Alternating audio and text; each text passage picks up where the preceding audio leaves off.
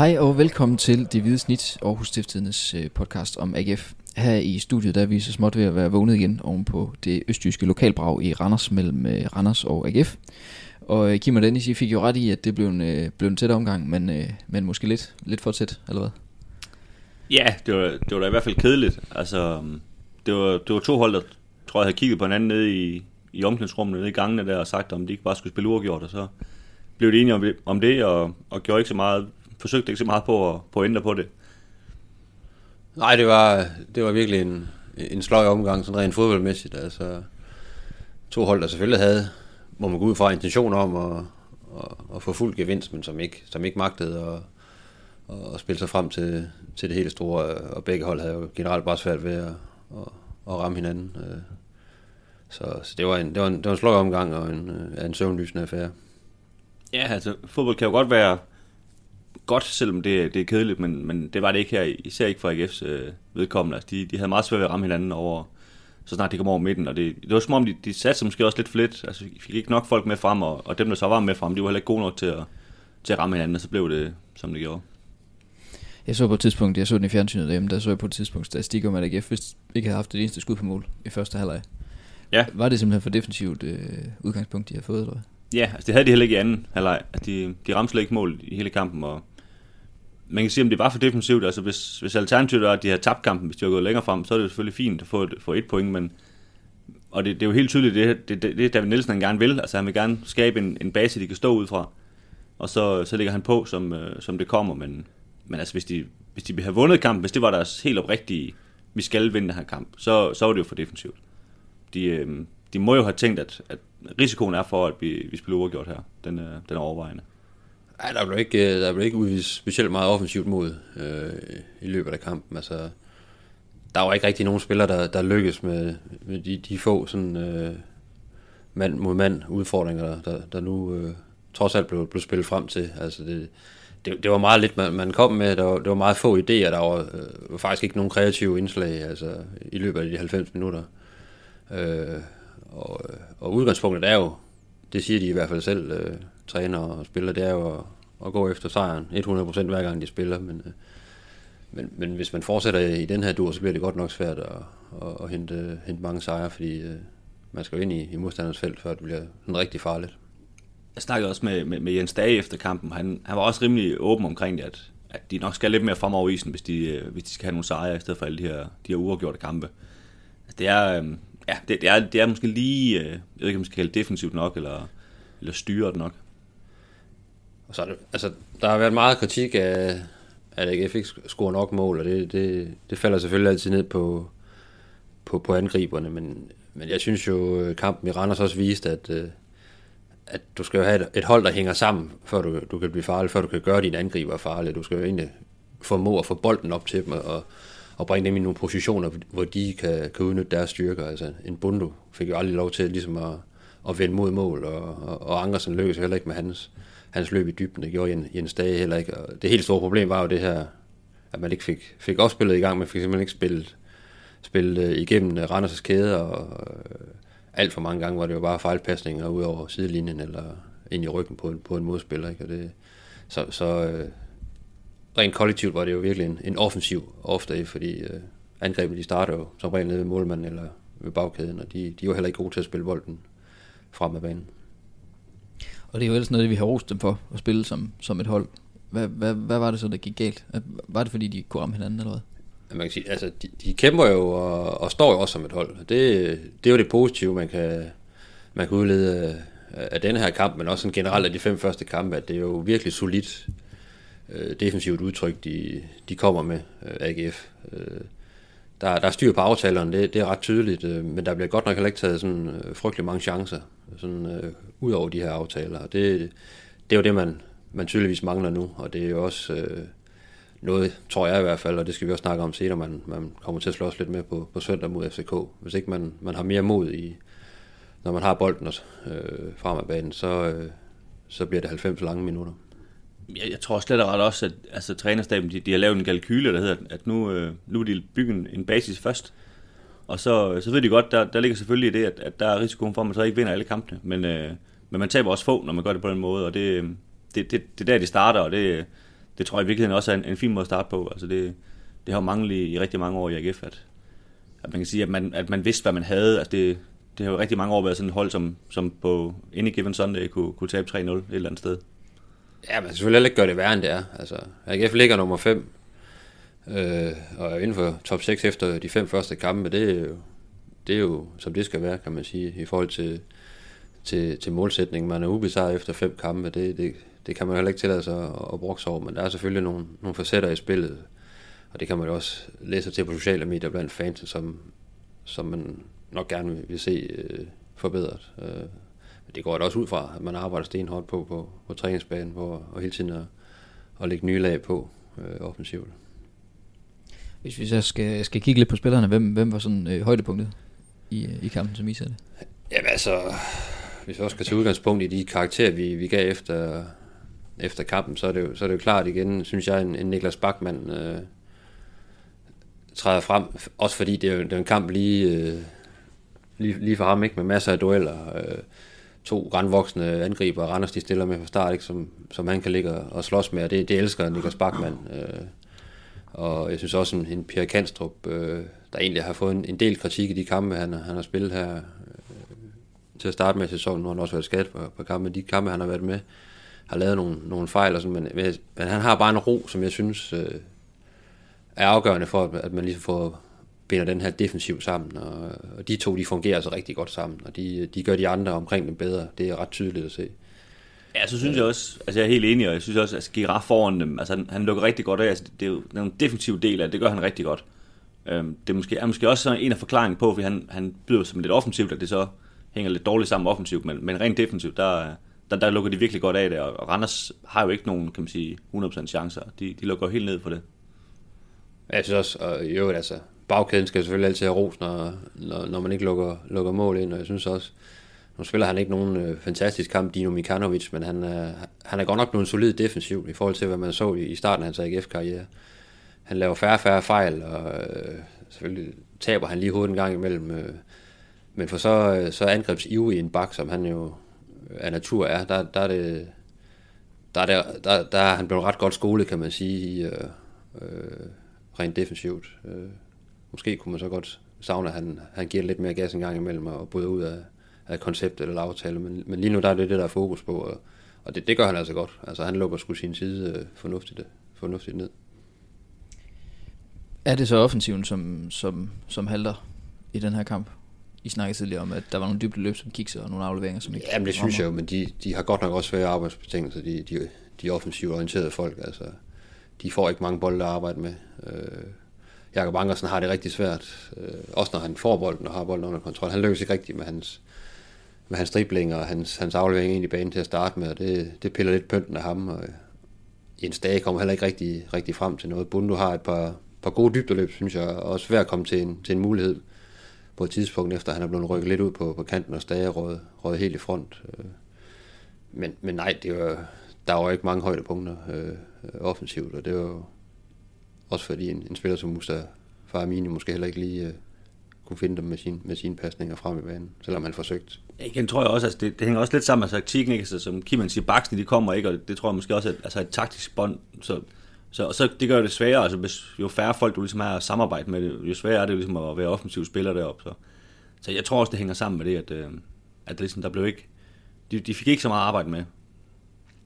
Men det er klart, altså det er sgu nødvendigt, at man truer lidt mere den anden vej, for at presse modstandernes bagkæder, deres defensive midtbanespillere, sådan at de ikke bare trækker lidt på skulderen, når AGF har bolden, og så venter på, at den bliver smidt væk. Altså der skal jo være noget, der truer den anden vej, eller så bliver det sgu svært, og AGF kan egentlig være glad for, at Randers altså selv ikke rigtig havde noget at komme med offensivt, fordi de havde da mulighederne for det i den her kamp.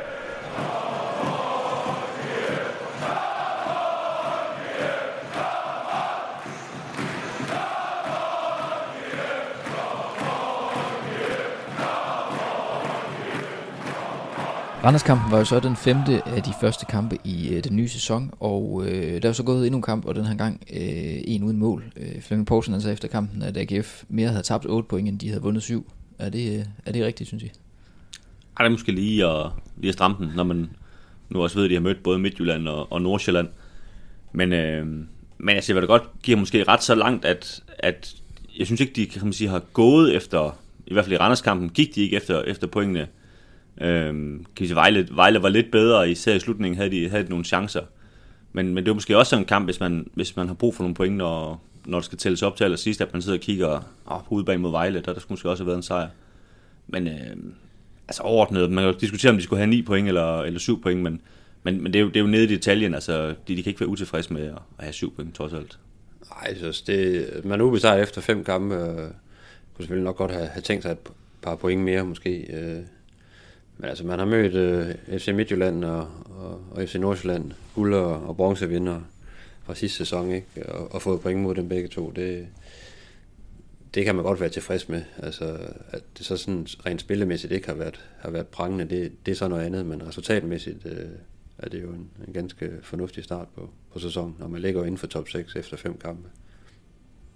Og den der top 6 var vi også lidt omkring sidste gang. Hvad, er der hold i den? Altså kan de holde top 6 hele sæsonen, tror jeg? Altså jeg står fast ved det, jeg har sagt tidligere, at jeg synes, der skal noget ind i truppen, for at man kan tro på det på den lange bane. Fordi her nu er det jo lige med nød og næppe nok til at være i top 6, men jeg tror ikke, det her setup holder ikke en hel sæson, hvis ikke en Kasper Juncker, han finder melodien, eller ikke, hvis ikke man får mere gang i de offensive kræfter på holdet, og hvad man sagde, hvornår han tilbage for 100%, og Amini kommer han også fuldstændig tilbage her i løbet af efteråret. Ikke? Altså, der er mange spørgsmålstegn, især offensivt.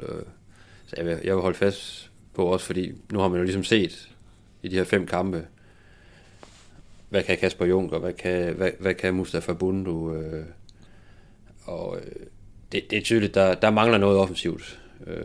Så jeg vil synes, de stadigvæk, at det vil være godt at hente en angriber ind. Ja, men sige, de har scoret 3 mål i 5 kampe, ikke? Altså ikke engang det dobbelt antal mål vil jo næsten være tilfredsstillende. Altså, der mangler virkelig noget der, det gør der. Det synes jeg helt tydeligt. Altså man kan ikke komme i top 6 med så dårlige, selvom man er god defensivt, så dårlige evne til at score mål. Hvad er det så, der sker? Er det en altså det er selvfølgelig en angriber, men skal der ind andre steder på banen også, eller hvad tænker jeg? Altså, selvfølgelig nemt for os at sidde og sige, at der skal noget ind, fordi det er jo også... Det handler jo også om, hvad man kan få fat i, og hvad man har af midler at gøre godt med, og vi har også været inde på før, det er jo ikke fordi, at Peter han sidder ude på kontoret ude i det nye klubhus og bare kaster om sig med 100 kroner sedler. Altså det er ret begrænset, hvad han har at rute med lige nu og her. Men jeg ved jo ligesom, at man har sagt internt, at man vil se nogle af de her positioner an i de første kampe, og give nogle spillere chancen for ligesom at vise deres værd, og gjorde de så ikke det, så kunne der opstå en ny situation, hvor man måske vil kigge lidt nærmere på hvad der var ude på markedet, og måske se, om der var en mulighed for, blandt andet på angrebspositionen, måske også på 6. position i forhold til Girard. Han har også været ligesom under lup her de første kampe. Har egentlig gjort det fint, men jeg tror også over en hel sæson kunne det måske også være fint at matche ham med lidt mere konkurrence i forhold til fast spilletid, fordi der er også nogle modstandere, hvor han ikke passer fantastisk ind. Blandt andet FCK på søndag, tror jeg, han godt kunne få nogle problemer. Så det bliver spændende at se, om der kommer til at ske noget, og som jeg tidligere har sagt, jeg synes, der skal lidt mere bredt ind, og lidt mere kvalitet ind, for at man så virkelig kan sige, at AGF det er top 6 hold set over hele sæsonen. Ja, det undrer mig meget, hvis de ikke finder et eller andet, kan man sige, lidt stor angriber, der kan holde fast i bolden. Altså det synes jeg også, de mangler, apropos den der kamp mod Randers. Altså de mangler, at de nogle gange lige kan sparke den op på, så han holder lidt fast i den, så de kan komme op, ikke? Altså... De er meget vævere, dem de har lige nu, og det kan også være godt, men nogle gange så mangler man også en mand, der kan holde lidt i det. Hvis vi sådan lige skal vende sæsonstarten, er der nogen, der har, eller måske nærmere ikke har grebet chancen? Den her chance, de så har fået, når de blev sat under lup. Nu var I lidt omkring Girard. Ja, altså, Girard har jo gjort i de fleste kampe det, han skulle, kan man sige. Ikke? Han er jo med for at rydde op og støvsuge... på midtbanen, ikke? Foran forsvarskæden, og det gør han jo ganske godt. Han laver måske lidt mange frispark, det er også en del af hans spillestil. Han går virkelig til vaflerne. Og som vi så også har været inde på tidligere, så er der lige en udfordring omkring, når han er på bolden og passer ordentligt på den. Der har faktisk været nogle kampe, blandt andet mod Midtjylland, mener det var, hvor han faktisk passede ganske fint på bolden. Så når han har de der kampe, hvor han også ligesom koncentrerer sig om det andet også, og når han får bolden, så er han jo en rigtig god spiller i Superligaen. Og om han ligefrem har grebet chancen, det er svært for mig at vurdere i forhold til de ting, man måske har sat op internt i forhold til hvad man ønsker, der kommer fra 6. position. Man kan så sige, men Kasper Juncker har vel ikke grebet chancen, fordi at, han har startet ud de seneste par kampe, ikke? Og han var også en af dem, man ligesom vil kigge lidt nærmere på at give chancen, ikke? Og han fik chancen fra i de første kampe, men har så startet på bænken her i de seneste par kampe, og det er jo ligesom et tegn på, at man ikke har været helt tilfreds med det, man har set fra hans side.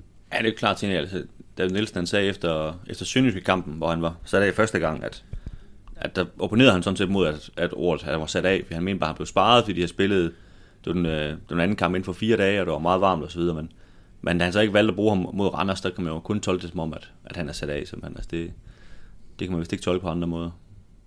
Så kan man også sige, at Jesper Julesgaard har vel også på sin vis grebet chancen i og med, at der har været skader til Canstrup i midterforsvaret. Han går ind og vikarierer ganske fint, ikke? Så det har han også gjort tidligere, ikke? Og nu med Højer, der så har været ude, så går han ind på venstre bak og gør det jo forholdsvis solidt, selvom han havde også han havde rigtig mange fejlafleveringer i Randers, ikke? Men han er en fin backup. Altså jeg synes, det bliver måske for tyndt, hvis han skal være en starter, altså på, kan man sige, hvis alle er klar, men sådan rent backupmæssigt, der er han en rigtig fin mand, man kan sætte ind, når det kniver. Det er i hvert fald rart at have en mand, der ikke falder igennem, når han får chancen. Det er solidt håndværk, han leverer i hvert fald, uden at det, ja, helt sikkert, at det er prangende. Men derudover, at der er nogen, der ligefrem har sådan at grebet chancen, det synes jeg er svært at sige. Altså, Bundu har også fået muligheden, men jeg synes ikke, jo, han scorede et vigtigt mål mod Sønderjyske, men har heller ikke decideret sådan spillemæssigt grebet. Ja, det er sådan set det eneste, han har vist, synes jeg. Ja, altså i de 2 kampe der. Sådan at sige, han har brændt igennem. Så nej, det har egentlig været ret jævnt, vil jeg sige. Jo, men Jovanovic, synes jeg egentlig, har oppet sit game, som man kan sige det på den måde. Stået rigtig, rigtig fint i de første 5 kampe, og fungerer jo tydeligvis rigtig godt sammen med de spillere, der spiller foran ham. Så det har også været positivt. Hvis vi så skal kigge lidt længere frem, så byder de næste 5 kampe jo på FCK, Hobro, Vendsyssel, Horsens og Brøndby. Hvordan ser I chancerne for point i de 5 kampe? Det er klart, der er 2 kampe med FCK og Brøndby, hvor det hedder vel 0 point som udgangspunkt, og så kan de tage, hvad der kommer. Men så er der også 3 kampe, Hobro, Vendsyssel, Horsens, hvor altså man kan sige, hvis man er hård, kan man sige, det er kampe, de burde vinde alle 3. Det er måske lidt rigeligt lige på rad og række, men sådan 6-7 point, synes jeg, at man bør forvente, hvis de vil i top 6. Jeg vil sige, at man skal gå efter lidt flere point, hvis man ser over de 5 kampe, fordi altså, FCK er måske sådan lidt en gratis kamp. Altså, jeg tror, de kommer her til Aarhus på søndag og trumler løs, og AGF vil helt sikkert spille på resultatet, stille sig ned og tænke 0-0, det er sgu fint mod FCK, og får vi så en omstilling eller en dødebold, som kan redde os 3 point, så vil det være helt fantastisk. Altså, det må være udgangspunktet mod FCK, sådan som FCK spiller lige nu, fordi de ser godt nok skarpe ud. Ja, de er heldige, de spiller Europa torsdag. Altså AGF er heldige. Ja. Men derudover så er jeg helt enig med Kim, altså de ser rigtig gode ud. Og så de kommende 3 kampe der efter den, Hobro, Vendsyssel og Horsens, det er jo sådan, det er med svært at forudsige, og det kan man også se på sæsonstarten. Altså alle kan jo, undtagen lige OB måske, vinde over alle, ikke? Altså Hobro fik en sejr i den seneste kamp, ikke? Vendsyssel har faktisk overrasket meget positivt med, de står ikke bare ned og sparker bolden væk, de spiller rent faktisk for at vinde, hver gang de spiller, og har nogle rigtig gode typer offensivt, som sagtens kunne gøre ondt på AGF, og Horsens, det er jo, for at bruge en David Nielsen-term, det er jo et vanvittigt hold. Altså, du ved jo aldrig, hvad de kommer med, men du ved i hvert fald, de har nogle lange indkaster, nogle store fyre, ikke, som også kan gøre ondt. Så der kan komme 9 point ud af de kampe, der kan også komme 2 point ud af de kampe, hvis det går helt galt, ikke? Og så har vi så rosinen i pølseenden med Brøndby, hvor AGF jo i gode øjne altid får point, så det gør de også den her gang. Ja, der vinder der 3 stensikre point.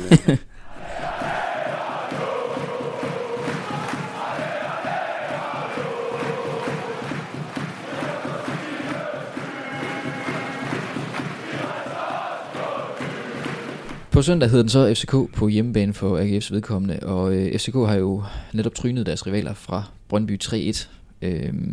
Dennis og Kim, hvordan skal AGF gribe sådan en eller anden? Ja, som Kim han vist afslørede også lidt tidligere, så bliver det endnu værre, kan man sige, end det var i Randers. Altså AGF, de kommer til at stå meget dybt og vente på FCK, og så selvfølgelig sats på de kontra, som unægteligt også kommer mod sådan hold som FCK, som kommer bullerne. Så det kan sådan set godt overraske, tror jeg, fordi at der netop er plads til de her hurtige løbere til at løbe den anden vej, men altså det er også et rigtig, rigtig godt hold, som er et eller andet fuldstændig uansagelig årsag tabt til Horsens i den første runde, men ellers har de jo set rigtig, rigtig gode ud, og de har en mand som Victor Fischer, som jo simpelthen, kan man sige, er for god til at spille i Superligaen. Han er virkelig, virkelig god. Det eneste trøst, AGF har, det er, at de spiller torsdag FCK i Europa League, så man kan jo håbe, de har lidt tunge ben for AGF's vedkommende. Det er jo virkelig et imponerende offensivt arsenal, de kommer med, FCK. Selvfølgelig ført andet af Victor Fischer, men også en Rasmus Falk og flere andre. De spiller, det er jo næsten ligegyldigt, hvem de sådan stiller med i startopstillingen, så er det en frygtindgydende offensiv, de kommer med.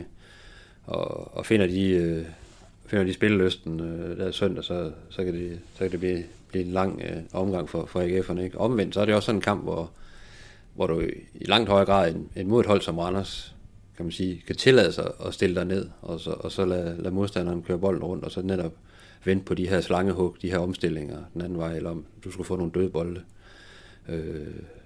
Det vil publikum i Aarhus ikke have noget problem med. Altså, bare der bliver taklet igennem, ja. Og knoklet for sagen. Ja. Jamen lige præcis. Men altså, FCK er i en eller anden grund et hold, som AGF bare har det ualmindeligt svært ved. Altså, de tabte 3 gange til dem i sidste sæson, hvor det var vel under David Nielsen alle gange, det var det ikke det?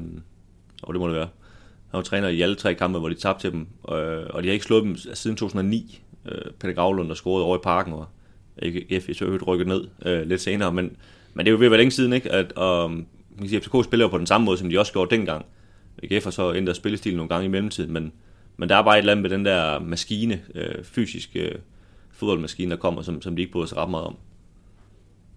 Har de en chance, nu siger du, de måske har, FCK'erne kan have lidt tunge ben fra Europa League, har de en chance, AGF'erne, for at slå dem? Ja, selvfølgelig har de en chance, men jeg vurderer, den er ret lille. Altså jeg vil sige, hvis FCK spiller så godt de kan, så har AGF ingen chance. Altså så er det 0 chance. Men selvfølgelig, altså, som jeg sagde, FCK er tabt til Horsens, så kan de også tage til AGF. Altså det, selvfølgelig kan de det. Men vi er nede på en, jeg ved ikke, 10% for en AGF-sejr, ved at vurdere. Altså som udgangspunkt er der altid en chance i Superligaen, sådan som jeg ser det, hvis du... Der er selvfølgelig nogle hold, som FCK og Brøndby og FC Midtjylland, som man bare må sige er et niveau over alle andre, men rammer du dem, hvor de har en dårlig dag, så kan selv Horsens også slå FCK, ikke? Og AGF kan jo også godt drille FCK, hvis man formår ligesom at kitte kæderne rigtig godt sammen. Og det har man egentlig været god til indtil videre i den her sæson, så man skal selvfølgelig spille lidt på og hænge godt sammen, og så håbe på, at der går lidt utålmodighed i foretagendet hos Solbakken og Kompagni, fordi så har AGF'erne jo, det har de også vist, de har værktøjerne til, at de godt kan hive en smal sejr hjem, hvis det skulle være. Hvis så vi skal snakke smal sejr, eller måske nok mere realistisk end uafgjort, hvad vil så være nøglen til, er der nogle spillere, hvor I tænker, de skal præstere på dagen, hvis det skal kunne lade sig gøre? Ja, det er netop det her med, at defensiven selvfølgelig skal stå rigtig, rigtig stærkt, og Jovanovic skal nok også have en af sine bedre dage. Og ellers er det selvfølgelig, skal man have fuld gevinst, så skal man jo have nogle spillere, der også kan gøre lidt ondt den anden vej, kan true den anden vej, og det, der ser jeg en spiller som en Jakob Ankersen kan blive rigtig vigtig, hvis man får de her omstillinger, at han kan blive sendt afsted.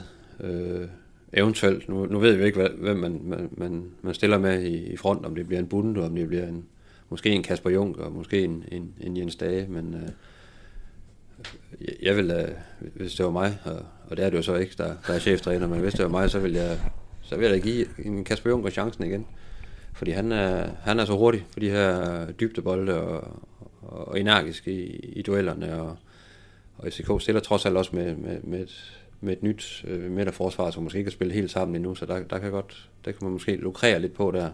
Hans hurtighed, hans pågåenhed, og også at de stadigvæk lige skal finde hinanden i FCK-forsvaret. Ja, jeg tænker også, at altså, Kasper Juncker, han er også, kan man sige, den bedste forsvarende angriber, de har, eller man skal sige. Alene af den grund, synes jeg også, at han skal være med. Fordi det bliver 11 mand, der skal forsvare til at starte med i den kamp der, og så kan man sige, må de se, hvad de kan få ud af det derudover. Jeg kan faktisk også se en idé i at måske skubbe Jens Dage ind på 6'ers positionen i sådan en kamp her, fordi som jeg også tror, jeg har skrevet i vores fremragende avis, der med Girard, kan jeg godt se får nogle problemer med det her FCK-hold, når de kommer tromlende i deres pres. Han har nogle lidt store bevægelser, når han skal vende med bolden. Og jeg kan godt se, at han kunne blive overrublet et par gange, eller 7, hvis han får bolden med nogle FCK'er i ryggen, hvor han i en dag er lidt mere rolig med bolden, men stadigvæk har noget fysisk pondus til at ligge derinde. Så det kunne også være en løsning at smide ham ind i midten, og så måske en Bundu ud på kant, eller en spilmand, eller hvad man nu har at gøre godt med. En starter måske, hvis han er blevet helt klar. Og hvis man skulle forvirre modstanderen fuldstændig, så André Riel eller hvad? Ja, så tror jeg, man kan gøre Ståle Solbakken fuldstændig rundt os, som stiller med ham. Men altså, man kan sige, han har ikke fået chancen endnu. Og han er stadigvæk i klubben. Så det må på sin vis også betyde, at man har en fli at tro på, at han kan udrette et eller andet. Ellers så havde man vel nok sendt ham afsted. Og jeg har også hørt forlydende om, at der var noget i gære, men at den gode Riel ligesom selv havde stillet sig op og sagt, at han er sikker på, at han godt kan lave nogle mål i den her AGF, tror jeg. Det har man så valgt at tro på. Og så skal man jo egentlig også give ham chancen på et tidspunkt. Om det så lige skal være mod FCK, og han lige passer til den kamp, det har jeg min tvivl om. Men jo, altså, skal man overraske FCK, så skal man da bare bringe André Riel fra start, og så ind med Benjamin Witt på den centrale midtbane, så tror jeg, at Ståle, han kan flå hans taktiske oplæg midt over. Det var det for Det Hvide Snit for den her gang. Vi vender tilbage, før du ved det. Og indtil da er vi at finde på Twitter, hvor vi er på @hvidtsnit, på @stiftenagf, og på Facebook, hvor vi samler vores artikler på den side, der hedder stiften.dk-altomagf. Alle stederne er I meget velkomne til at kontakte os med spørgsmål, og skulle I have lyst til det, så må I meget gerne fortælle jeres venner om os, og stikke også en anmeldelse i den podcast-app, I nu lytter i. Tak fordi I lyttede med.